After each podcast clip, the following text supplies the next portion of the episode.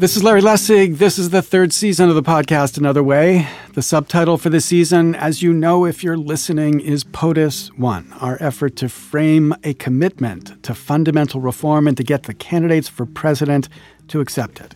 And so I'm extremely happy and eager today to speak with the guest that we have today, the extraordinary governor from the red state of Montana, Steve Bullock, who is running as a Democrat in the Democratic primary for president. And as you'll hear today, Bullock has been a reformer at the state level since he began in state government. He was the attorney general that took the first case up to the Supreme Court after Citizens United trying to challenge Citizens United, only to have his case slapped down by the court without even giving him the, uh, the honor of a hearing.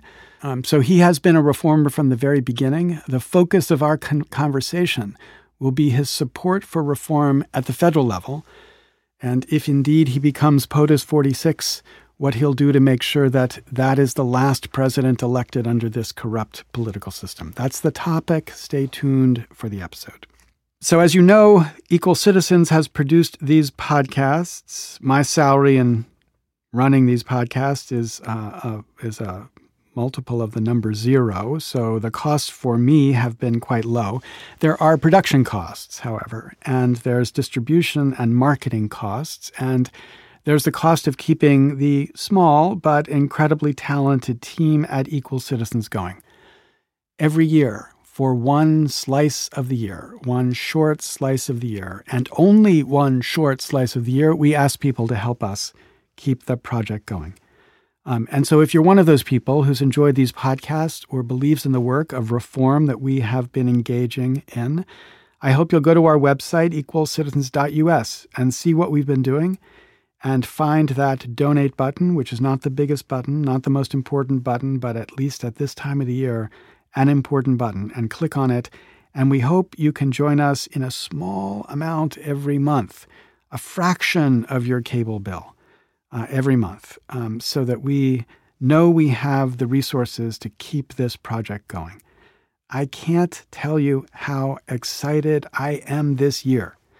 Uh, and I wouldn't have said I was going to be this excited a year ago. I am really surprised at the success we've had, not just us, I don't claim credit for this myself, the uh, success that this movement has had in getting people in this election season to focus on this issue.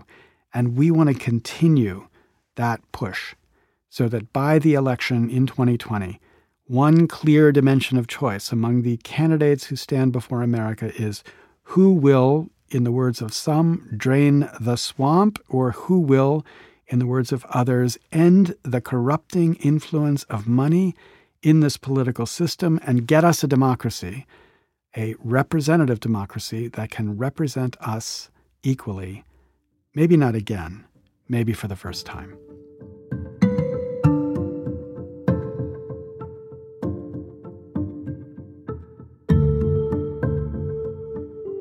Today, we're going to talk to Steve Bullock, who comes from Missoula, Montana, where he is the governor of Montana. He's a graduate of Claremont College, Columbia Law School. He was an adjunct professor of law at Georgetown Law School. Um, he became the attorney general in Montana and uh, was an aggressive fighter after Citizens United for reform that would make it possible for uh, uh, uh Montana to continue the really effective regulation that Montana had had to keep the corrupting influence of money at a bay in their elections. He then was elected governor, first by a plurality and then by a majority in 2016, and he has been an incredibly popular governor fighting for reform in a whole range of important progressive issues in Montana. He uh, is an exciting addition to this campaign. Whatever your candidate might be right now, you should listen carefully to the promise that he can make about how he will make reform happen. Welcome, Governor Bullock. Um, I am so incredibly happy to talk to you because you know we've been trying to elevate reform candidates, and you've come right out of the gate uh, one of the with one of the strongest reform platforms that there is. And so, first, I I'd like to thank you as a Democrat and as a citizen for taking the lead to make this issue so central. But I want to try to unpack a little bit about what you've talked about here. And I want to first make clear one really important point. I've seen it's referred to a number of places, and let's just get it on the record here. We've been talking about candidates who we call POTUS 1 candidates. That's kind of a playoff of HR1. Um, sure. And what that means is they both believe fundamental reform is necessary and that they'll take it up first. Um, are you that kind of candidate? I am Professor Lessig. I mean, this has been the fight of my career. Uh, Ten years in public office. Actually, organized the states when Citizens United first came up. Took the first case to the U.S. Supreme Court after Citizens United. I'm taking steps all the way along. It's the fight of my career, but I think it's also the challenge of our time. So I am one of those candidates that that's my day one agenda. And if we want to get all this stuff done, the Democrats are talking about through this primary. I think this is at the base foundation of all of it. So we're completely agreed about that. So that's great to clear. Um, and I want to take your plan is extraordinary. It covers an amazing uh, range of uh, reforms, and we could spend hours going in the details of that. I want to focus on two really critical parts. Um, one, I want to talk a little bit about the Citizens United bit because I agree this has been your fight forever. Um, and then, second, I want to focus, uh, drill down really deeply on your big idea about how to change the way Washington works. But let's start with Citizens United. So, you've called for uh, an amendment to reverse Citizens United. You've actually lived uh, the life of a um, anti-Citizens United uh, activist in a deeply red state. Uh, Montana passed a referendum with 75% of the vote to overturn Citizens United in 2012. Um, and you took that case to the Supreme Court, ATP v. Bullock. Of course, the Supreme Court didn't even give you the dignity of having an oral argument. They slapped you down uh, summarily. Yeah. It was really terrible, terrible decision on their part. Um, but but help us understand what Mitch McConnell does not understand about red states when it comes to Citizens United. Why is this so popular in a state like Montana? Well, I think Montana had this history of corporate corruption where copper kings, these wealthy copper barons, literally controlled every local, state, and federal election. You know, it wasn't even known just in Montana. Mark Twain talked about one of them, William Clark. He said, you know, he buys politicians like most people buy food and raiment, that corruption no longer has an offensive smell in Montana. But it was regular Montanans that took their government back in the 1900s. And we've taken this view, and I've actually been able to get some of the most progressive legislation passed through a two thirds Republican legislature because at the end of the day, folks recognize that it's their voice and their engagement that's being crowded out when you have dark money spending and all this corporate spending. So I think that we've been able to show that even in what might be viewed as a Republican state, if we're actually really listening to the voters, if we're listening to folks that want to be engaged, that their vote and their voice is so much more important than all this money, and they want to make sure that it can be heard. So to do that, you you know, obviously your campaign document doesn't uh, have an amendment attached to it. You say you wanted amendments to reverse Citizens United and, quote, set reasonable campaign limits. What do you think that includes? What's the scope of restrictions you think the government should have the power to impose? Yeah, and I think even before we get to the constitutional amendment, you know, there's a lot that we can do for sunshine and transparency, and we've done a lot of that in Montana as well. But, but I think just a wholesale of trying to get back to a Buckley view of the world where it's not just quid pro quo corruption, where we actually look at how money can corrupt the entire system, where corporations can't make unlimited spending. Um, an amendment that just takes head on what was, I think, one of the most misguided decisions in my lifetime, and that was that Citizens United decision. Now, I think that you can do additional regulation of campaign spending and campaign activities in a way that doesn't necessarily uh, encroach on the First Amendment because when we look at the compelling interest, there should be nothing more compelling than making Washington, D.C. work and that regular folks' voices can be heard.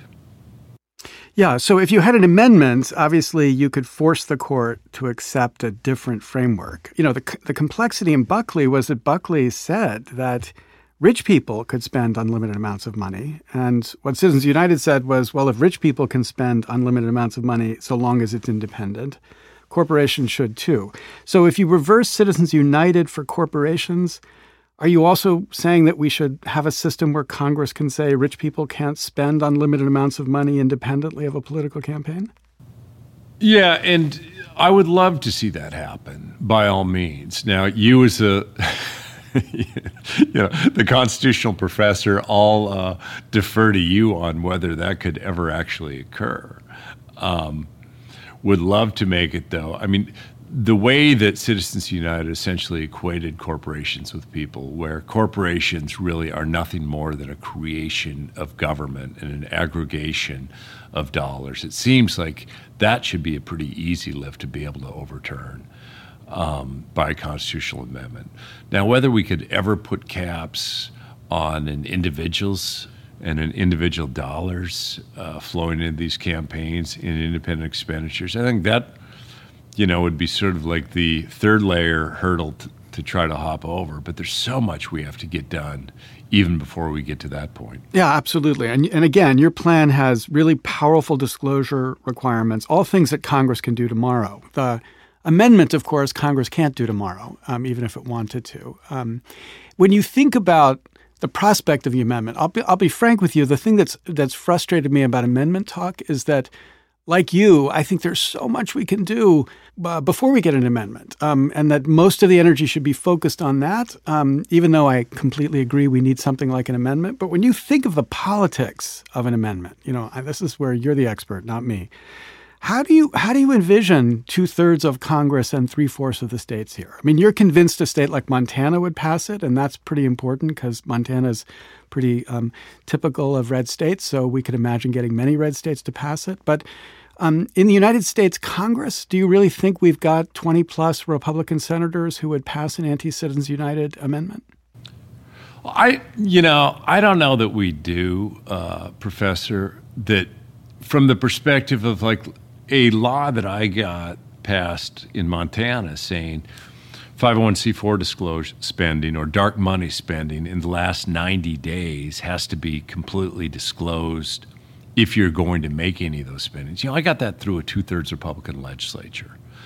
Um, so I have hope when it's posed to local city councils, when it's posed to people all across this country, they clearly say they would like to see Citizens United overturned, either by an amendment or by um, a judicial decision. You know, we know, look, the Equal Rights Amendment, that we've been working on it for about a century. That's why I think that at the end of the day, right, that we know that we have to do something to undercut what Citizens United's done in this representative democracy.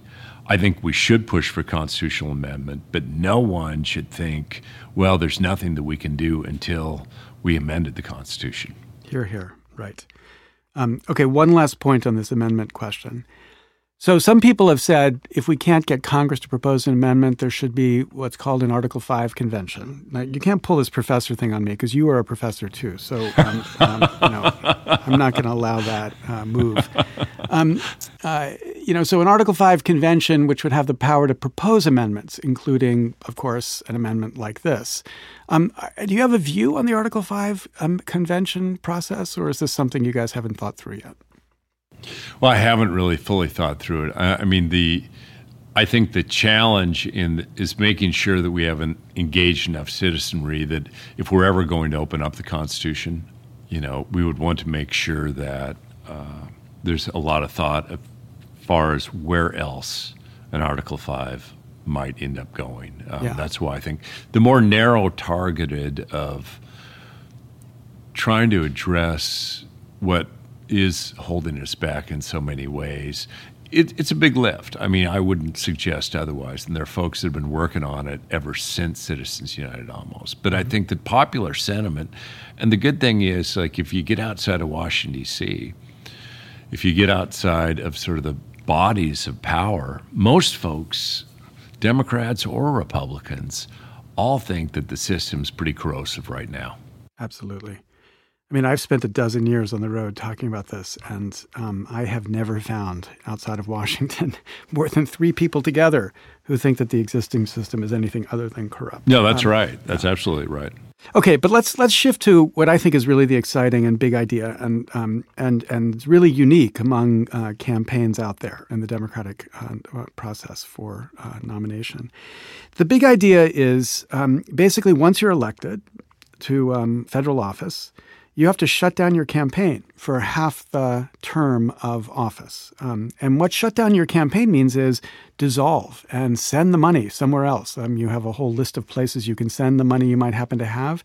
But basically, as an incum- incumbent, you um, have won, you go do your job for half your term at least, and then beginning halfway through the term, um, you can begin uh, the process of building the support necessary to run for reelection. Have, have I summarized it in a fair way? Yeah, other than, you know, on the one hand, it's a big idea. On the other hand, thinking that the people that we elect to represent us will spend at least half their term actually doing their job, you know, it should be almost a pretty a no-brainer, if you will. But that, but that's exactly it. That that once you get reelected or elected, you can't until halfway through your term's over start preparing for that next election by doing things like having a campaign account or raising money because you know one estimate was last congress they spent 1.5 million hours yeah. actually raising money yeah. you know and they're told from the beginning when they come um, you not have to get on the phone and start having fundraisers right away. And think about how that time could be spent just the opportunity cost of that time. You know actually going to committee hearings or listening to constituents or heaven forbid building relationships with other members including members from the opposite side of the aisle. Yeah i mean uh, it's so depressing when a member of congress goes to congress and is uh, is told that uh, his or her job really isn't anything to do with what the framers thought a member of Congress was supposed to do. His job is to basically be a fundraiser.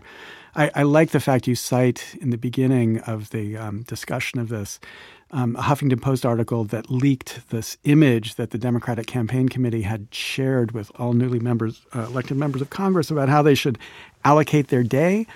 And uh, up to half their time was supposed to be call time. Um, um, I, am proud that I was the one that leaked that image to the Huffington Post. So right. I'd be glad to see it continue to live. So it is outrageous, and it completely corrupts uh, and and and destroys the capacity of our Congress to do its job. Um, but it's a very tricky proposal, right? So um, it's first of all important that you're talking about a restriction on members of Congress. I take it that's because you believe it wouldn't be possible to impose the same restriction on people who are not members of Congress? Well, I think two things. And first of all, and you know, the idea of once you're done with an election, having to close your campaign account. We've been doing that in Montana for years. Like when I got elected governor, I could only, you know, anything left in my account had to go to those expenses that had been incurred during that election, not thinking about the next one and then did have to dispose the money to charities and other things. Wow. No, I think for both elected members and non-elected, like you could just as we have filing deadlines and filing timeframes, that you could turn around and say that, you know, if it's a House member, uh, not before one year out could you actually file and start, whether that is an elected member, you know, an incumbent or a challenger. Think about like this president did something unique right after he was sworn in. He started his reelection. Make the same for uh, the president two years in, and the challengers could only start two years in as well. And I think what that does too is that, you know, it's not just the content of the time. You know, this 1.5 million hours or the four hours a day where you're not talking to constituents, you're talking to moneyed interests. But it also, so many good people turn around and say, I'm not going to run for office just because of the war chests that are already built up by yep. incumbents. Yep. That puts challengers on a much better footing as well. Yeah, but um, okay, now, but we have to speak lawyer to lawyer here for a second, right? Because because obviously if you're talking about, I mean, this proposal doesn't do it, but if you think you um, are doing it because you also would have the power to restrict people who are not yet members. This court would have a real problem with that, right? I mean, there's no constitutional basis for stopping someone from campaigning for office prior to a certain date under the reasoning the court has given for regulating political speech, is there?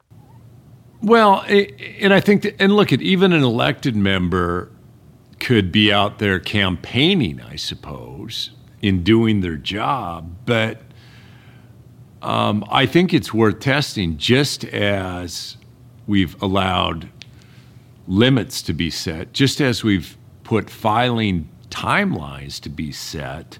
There's no reason why, at the same time, then the time period for soliciting those contributions at least shouldn't be well tested and seen where a court would go. I mean, from that perspective, that and maybe it's nobody's challenged the fact that we have to close out our accounts and start in Montana, but it's worked out pretty darn well there. And the thought is that the interest is in making sure that you're not limiting their ability to start thinking about this, start taking the movements, but the actual, if we can set limits on how much can be contributed, because at some threshold, people are concerned that you know, an individual contributing to a campaign, that could be corruption.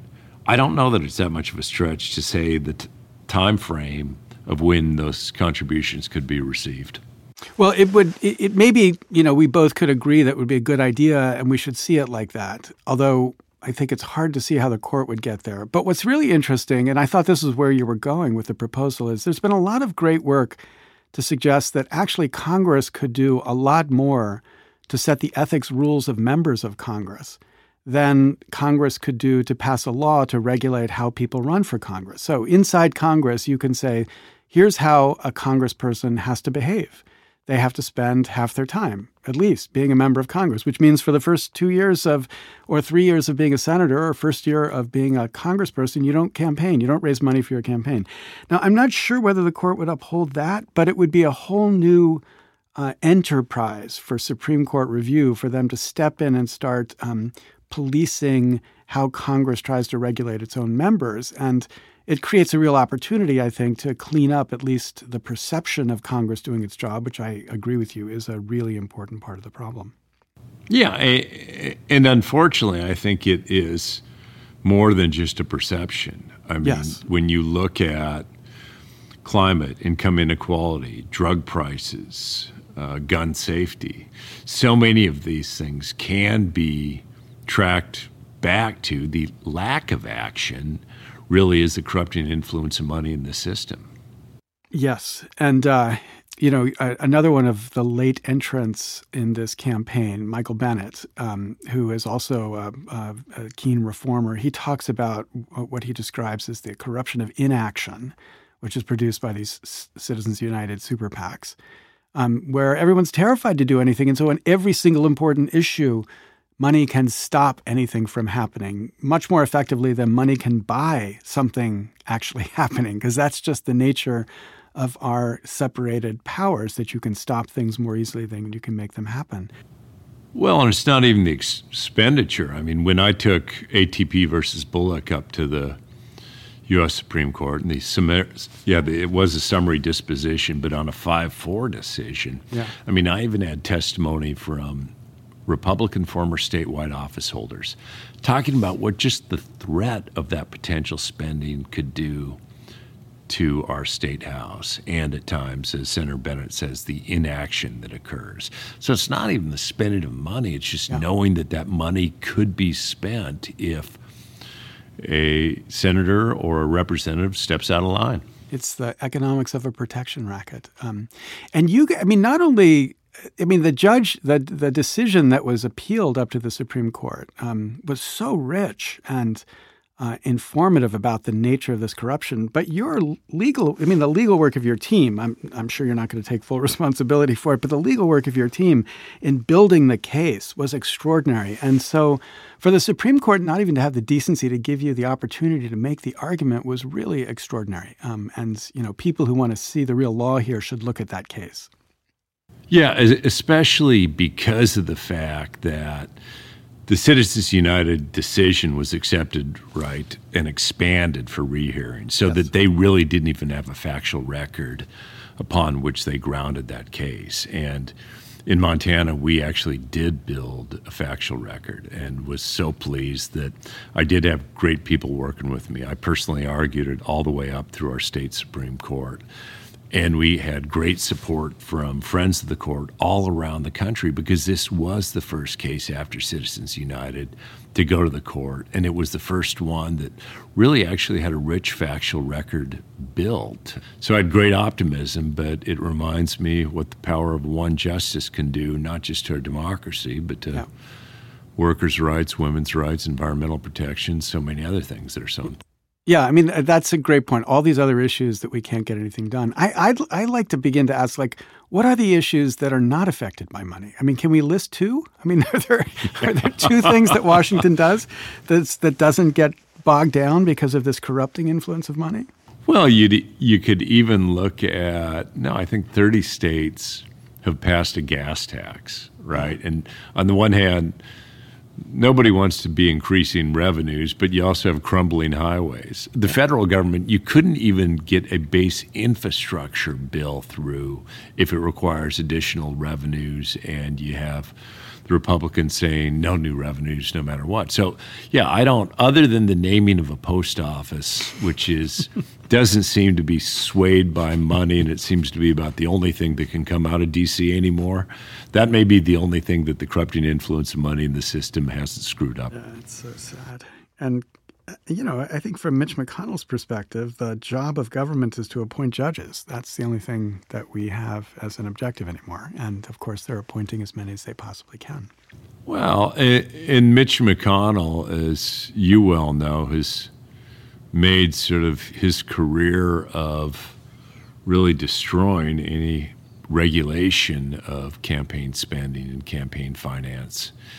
And I think that what really is at the end of the day, when you get out of the city of Washington, D.C., and talk to people, that they do have expectations of how Washington should be finally working for them. So the more that we can make this into not an inside the beltway issue, but uh, around the kitchen table issue, because like when Lindsey Graham literally says we got to get these tax cuts through to make our donors happy at the same time that 44% of Americans wouldn't have 400 bucks in their pocket if their car broke down or they had a medical emergency. You know that things just aren't working and they're not working for most people. Right. And now I, I, want to flag a statement you made. I mean, to most people, to say something like Mitch McConnell has spent his career destroying federal election laws, that sounds kind of slanderous. But the truth is, as you know, he, this really has been his purpose, his mission. He he has said that Citizens United is one of the best decisions of the Supreme Court, and he worked incredibly hard to appoint to get um, FEC commissioners appointed who did not believe in the law, who who did not want to enforce the law. And of course, right now. In the middle of an election season, we have an FEC that doesn't even have a quorum, so it can't actually even police this election process because it has no legal right to. No, and I think that's I mean, symptomatic of everything that's wrong in some respects. You know, that I'm never going to have an expectation that the FEC is going to take care of all the ills of uh, greed and self interest, but not even have a functioning Federal Election Commission at the same time where the Senator McConnell's the world, and he's certainly not alone, is trying to dismantle even base disclosure. Um, you know, because if nothing else, if you think about it, Citizens United, as wrong as that decision was, it was falsely premised on with the day of the internet and instant disclosure. At least people are going to know who's trying to buy the elections and who's being influenced. Well, we've seen in the aftermath that certainly isn't true. Yeah, no, that's right.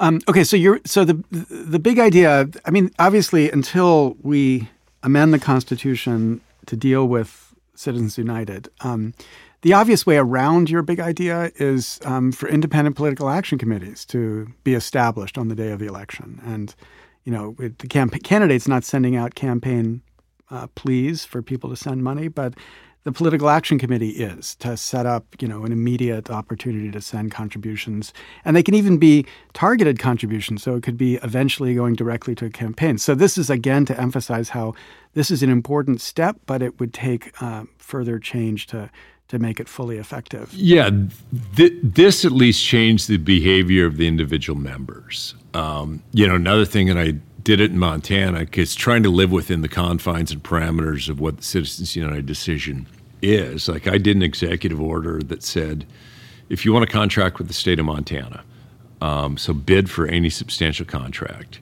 You, as a company, have to disclose all the ways you're either spending or contributing to influence our elections. I'm not going to tell you that you can't contribute, mm-hmm. but as a result, and the companies have been complying. Think about if the federal government did that. Mm-hmm. I mean, sometimes sunshine and transparency is at least is going to start changing corporate and individual behavior. But if not, you know, if elected officials are going to be kind of like NASCAR, sponsored by all kinds of interests, be that on the outside PAC side or dark money side, we ought to at least know who's doing the buy-in here. Yeah, no, I agree. Um, okay, so then, so then the other part of this that I think is really important, and um, obviously is a part that concerns me about the proposal. Um, so you've done this. The, this big idea uh, uh, solves the problem of time, um, uh, because we can get back to the time when members of Congress spent at least half their time governing. Uh, you know, that used to be the norm, used to be more than half the time. Uh, you know, a member of Congress would spend 18 months governing and in the last six months running for office again. And that's, of course, not that's the right. norm now. But it, it, would be an enormous gain to get us back to a time when they were spending a year governing, um, even if the next year would be spent um, running for office again. But what it doesn't change is the dependency because your system still leaves these members dependent on um, these donors. And what we know is there's about 150,000 donors to campaigns. Um, and these people right now spend uh, more than half their time, I think, sucking up to these 150,000 people who fund their campaigns. And your proposal leaves us with that because it's maybe they have to suck up more in the year that they have to raise the money but it's still these people who are calling the shots. So I'm really uh, interested about why you didn't take the step that so many of your colleagues have taken to say we have to change the way they fund their campaigns or where they get their money from so that they're not dependent on this tiny, tiny few. No, and I think, you know, like, I think your efforts of the democracy dollars or giving money to individuals to commit if uh, then that candidate will set some limits, has some real good value and merit along the way. And it should be one of the things that we look at going forward. I think part of the point of all of this, and one of the reasons why I think your voice and others are so important in this, is that, you know, you can't you can't like i guess just kind of squeeze one part of this without yeah. impacts in other places. I mean, to your same point, like even if we went to all democracy dollars, we're still going to, if we don't change super PAC rules, if we don't change coordination rules, right. Right. you're going to have so many substantial problems along the way there. So I think that we do have to have sort of a full frontal assault on all of these pieces that we can get achieved and attained. And I recognize that under this that yeah no you'd still be speaking to individual contributors. I mean in state of Montana we have some of the I think the second lowest contribution limits in the country and mm. even under this court they were recently held up. I think you should have as low of limits as possible. It actually makes you engage with more people along the way. Um, I think that there ought to be like I think I'm the only candidate uh, in the field that has announced that I'm going to be taking the federal, you know, election match right. because bravo, more than just it's something that. Uh, well, well, I think it's at the core of what this whole system always was about. And then I can also tell a smaller donor, dollar donor, that you know what, I know you may not have $2,800, but the $250 that you do contribute will be matched. Mm-hmm. And, and I think, you know, part of this is making sure everybody feels like they actually have a stake in this system. And I've always said that at times my $25 donor is important as anybody else um, because that 25 bucks might be a lot of money for that person. And they're invested in the belief that government can work and work for them. So that we're completely agreed about that. In fact, um, you know, John Sarbanes, who was the real architect to um, the campaign finance part of HR one, talks um, really passionately about how important it was in his own district when he adopted a rule that he was not going to take any large contributions until he raised all these small contributions. How important it was to people who were asked to give $5 or $10 because then they felt part of the system again. They felt like they were being listened to because they were at the same level as everybody else. So if we agree about that, here's so why isn't it there? Like what is the what's the thinking? I mean, you you must have a campaign staff. There must be somebody who said don't do it because blah blah blah. Uh, can you say what the blah blah blah is because it seems to me no. so central to the solution here? Well, I think it can be part of the solution. Um, no, it wasn't somebody saying, "No, don't include that." I, I think the idea of what I've been trying to do on transparency is relative to everyone else pretty radical. The idea of what I've been trying to do on saying spend half of your time is further than we've gone in other places. So tried to put together here are some things that no one else have really been talking about. Um, to get people thinking and moving along the way. Uh, now, once you got some of that, you know, I think that there are always challenges getting a entrenched Washington D.C. to say, all right, we're going to be spending taxpayer dollars on campaigns. Um, so getting that through isn't without some challenge. You know that cities like yeah, New York did it. I think that uh, mm-hmm. in Washington State they're doing it. So it's nothing that I discount at all, um, and could well end up part of the solution.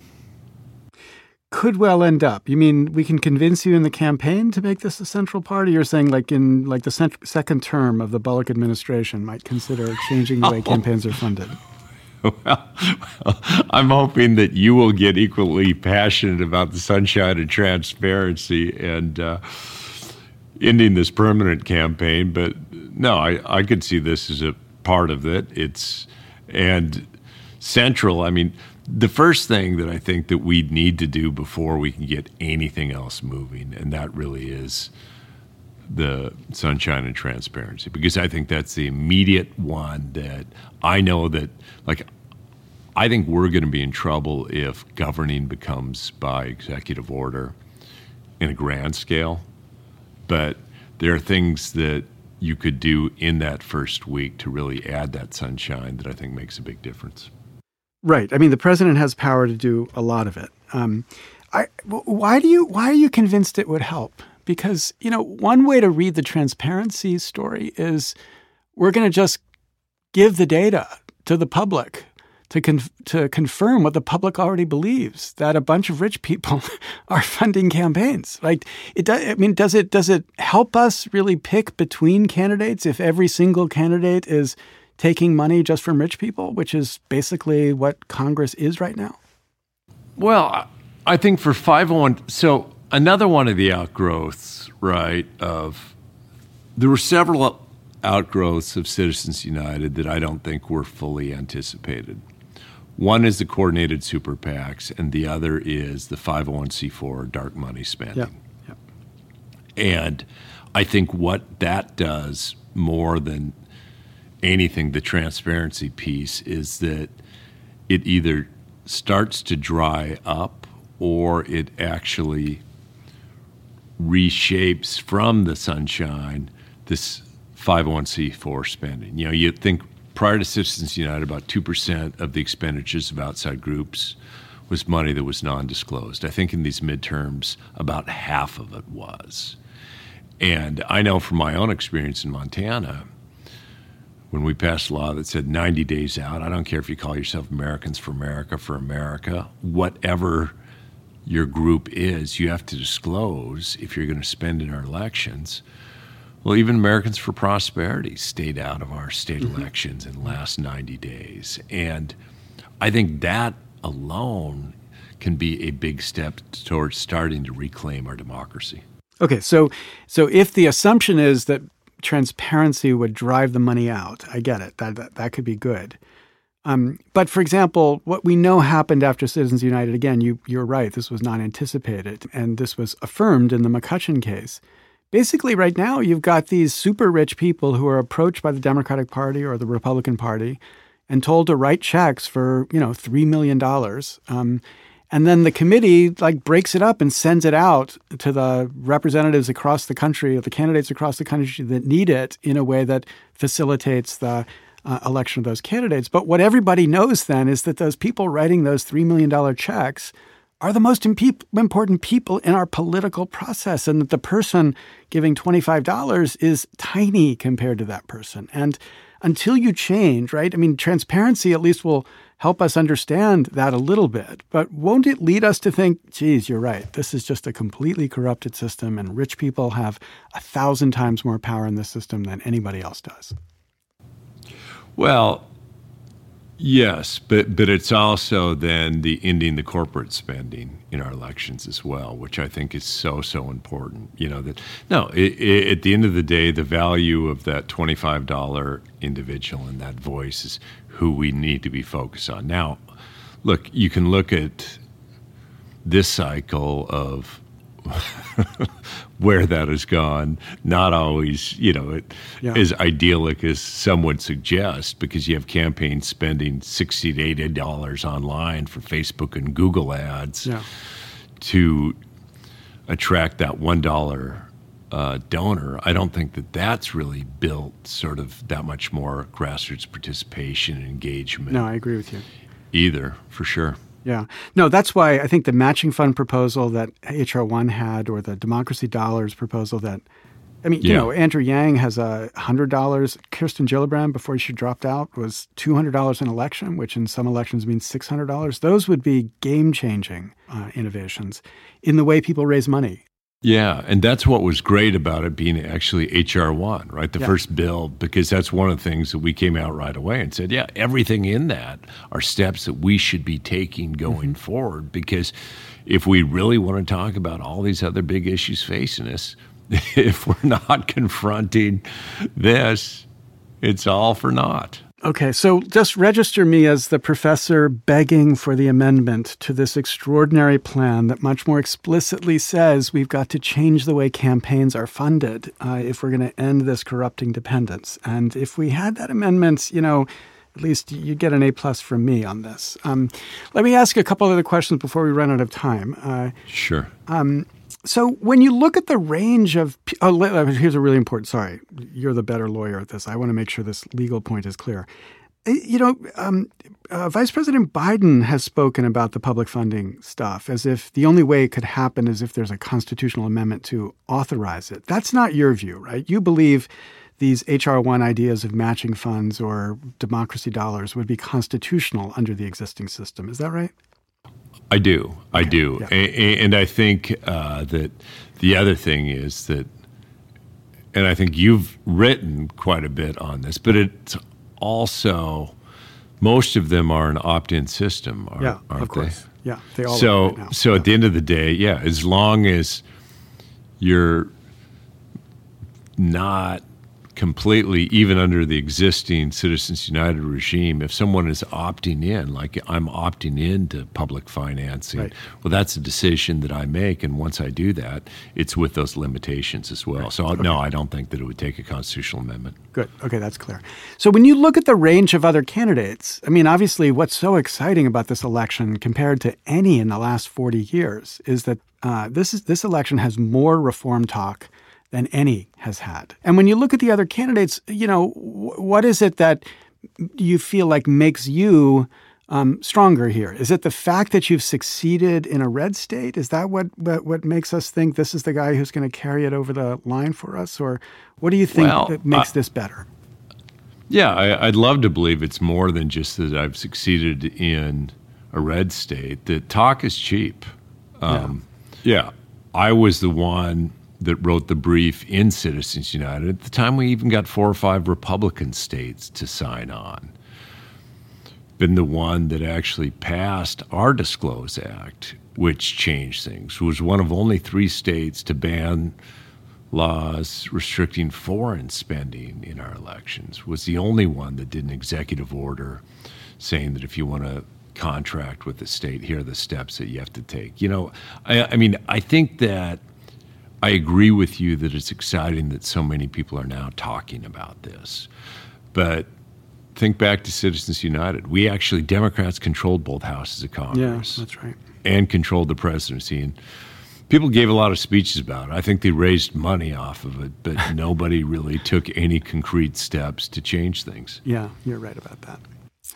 Okay, two more questions. So, um, one really important reform proposal you don't talk about, um, uh, but which is spreading, and uh, and Maine has embraced it in a big way, and it's even embraced it for the allocation of um, their vote in the presidential elections, is ranked choice voting. So, have you thought about where whether you think ranked choice voting has a place? In particular, for example, if we had it in the general election for presidential candidates, then these third party candidates wouldn't have the effect, as they clearly did in 2000, of, of, of spoiling the election and flipping it for someone who wasn't actually what the majority wanted.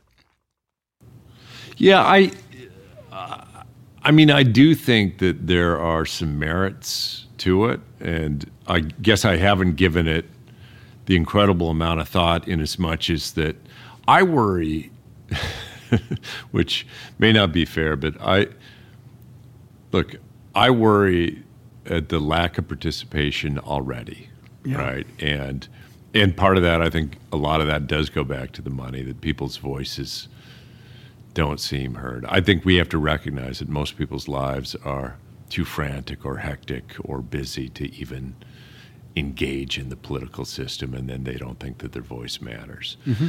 So I guess my only concerns in some of that is does it seem like complexity to folks where we're just trying to get them to sufficiently engage? Yeah, I, and the other side to that is many people think that you know there's there are people who say, look, I'm not going to vote because if I vote, I want to vote for Jill Stein, and if I vote for Jill Stein, it's going to cause trouble, so I'm just not going to show up. But if you say, look, go go vote for Jill Stein, and then after you've cast your vote for Jill Stein, then put Hillary number two. And um, all's good. Like you've expressed yourself, Jill Stein, or you know. Yeah. Uh, but um, but you're not going to have a have the consequence of making it so the person you don't want to win actually becomes president. So, yeah. So that's what Maine has found, I think, and um, um, it would be, a, I, it, I think it could be a really important reform. One, one last question, which obviously is a big question, but um, I just wonder whether you, your team and you have thought about it, um, especially coming from the state of Montana. What about the Electoral College? I think, you know, it's funny as we were talking at the start of this conversation about how hard it would be to get a Citizens United initiative through. Mm-hmm. If we were going to amend the Constitution, I would want to begin with Citizens United or the Equal Rights Act. I think as Democrats, you know, we now have 22 states in this country that are completely controlled, both houses and the governor, by Republicans. Uh-huh. Rather than saying what we need to do is get to a straight popular vote and get rid of the Electoral College, I think the better question is why aren't we, as Democrats, competing sufficiently in those places that we used to win? Yeah. And that's a big part of mine. Like, look, if we can't win back voters in Michigan, Wisconsin, or Pennsylvania, or you look at a third of the counties in Iowa voted for Obama twice, then Trump. If we can't connect with folks that if they're voting their education, their health care, their economic interests, their environmental interests, they ought to be voting Democrats, well, I think we got a big problem. Yeah, and and you know you can say that because you actually succeeded as a relative. I mean, you're a progressive Democrat in Montana, and yeah. you succeeded in getting your second election more than um, you got a majority uh, supporting you for governor. So so it can be done. I agree with that, um, and I would agree with you that. You know, I don't think the Republican states, especially the small Republican states like Montana or Idaho, um, are going to give up the extra representation they get through the electoral college. That's just not going to happen. Um, but let me ask you about a proposal that I think that you know everybody should be in favor of. So imagine that electors cast their vote um, in a fractional way, and they didn't cast their vote in a winner-take-all way. So, you know, if you got 40% of the vote in Montana, um, you get 40% of the electoral vote. Um, um, or the, the elector, electors would cast 40% of their vote for one candidate and 60% for another. Um, and, and if the fractional vote were all the way down, like, you know, uh, you could get 1.222467 uh, votes in Montana um, uh, if you are a Democrat and you run in Montana. Um, uh, then what that would do is it would give presidential candidates an incentive to run everywhere. And what we know is right now, presidential candidates have no incentive to run everywhere. They only have an incentive to run in the um, you know the 14 battleground states, where in 2016, 99% of spending was. So that that change, um, which of course would take an amendment, but that change would still give Montana or Idaho um, a special thumb on the scale because they would have more electoral votes per capita than California. But it would at least open up the whole nation to being um, uh, part of the presidential election system as opposed to the swing states, which turn out to be older and whiter and have an industry which is not the industry of the future. I wonder whether that is the sort of solution that might bring both sides to the table. Well, it could well, and I'd also point out you say Montana and Idaho, states like uh, Delaware and Vermont are yeah. actually smaller population good point, state point. of Montana. so okay, it's not point. just um, that, that, it might be worth uh, certainly taking a look at sort of the other alternatives and ways to try to get people to really make this a national campaign where they're connecting everywhere across this country. Yeah, that would be an important change. Um, Governor, come, we've come to the end of the time you have for this conversation. I'm so grateful, not just for this conversation, but that you entered this race. Um, my friend Paul Begala told me you would do it, and uh, and when you did it, I was so happy because I think that having more voices making this the central issue is what's going to make it so in 2021 we have a POTUS One package that's passed. Thank you very much, sir thank you for uh, having me on. And as I continue to add to this, I'll keep working to get an A plus out of you, Professor. Okay. I'm a pretty easy grader, but I need this in my package. All right. Thank you, sir. Take care. Bye. That's the end of this episode of Another Way. Stay tuned. We've got some uh, incredibly interesting other candidates who are going to be in this mix and eager to include some who've not yet found the time to be in our mix. In particular, Senator uh, Sanders will be an important addition to this conversation, and uh, Vice President Biden. Um, would be an incredibly interesting uh, addition to this conversation because he has had more experience in Washington than perhaps any of these candidates fighting and thinking about the question of reforming that corrupt system. So help us get them here. That means write them and tell them you've got to be here. You've got to be in this conversation because it is so extraordinarily exciting that we have an election where, depending on your count, nine or 12 candidates have committed to making fundamental reform the first thing that they do. These podcasts are produced by equalcitizens.us. You can find us on the web at equalcitizens.us, and you can find this podcast at equalcitizens.us slash another way.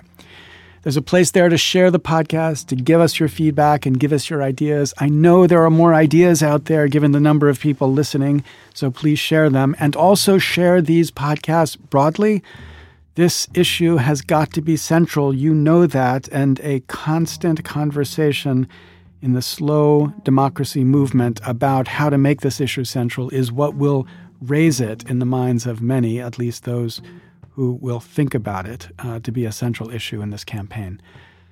Many of the ideas discussed in this season of Another Way are also discussed in a new book I'm publishing this fall called They Don't Represent Us you can, um, as in maybe you should, like right now, pre order that book. It's coming out on October, no, it's coming out on November 5th. Um, and you can um, learn more about it at hc.com slash represent us. HC stands for harpercollins.com slash represent us.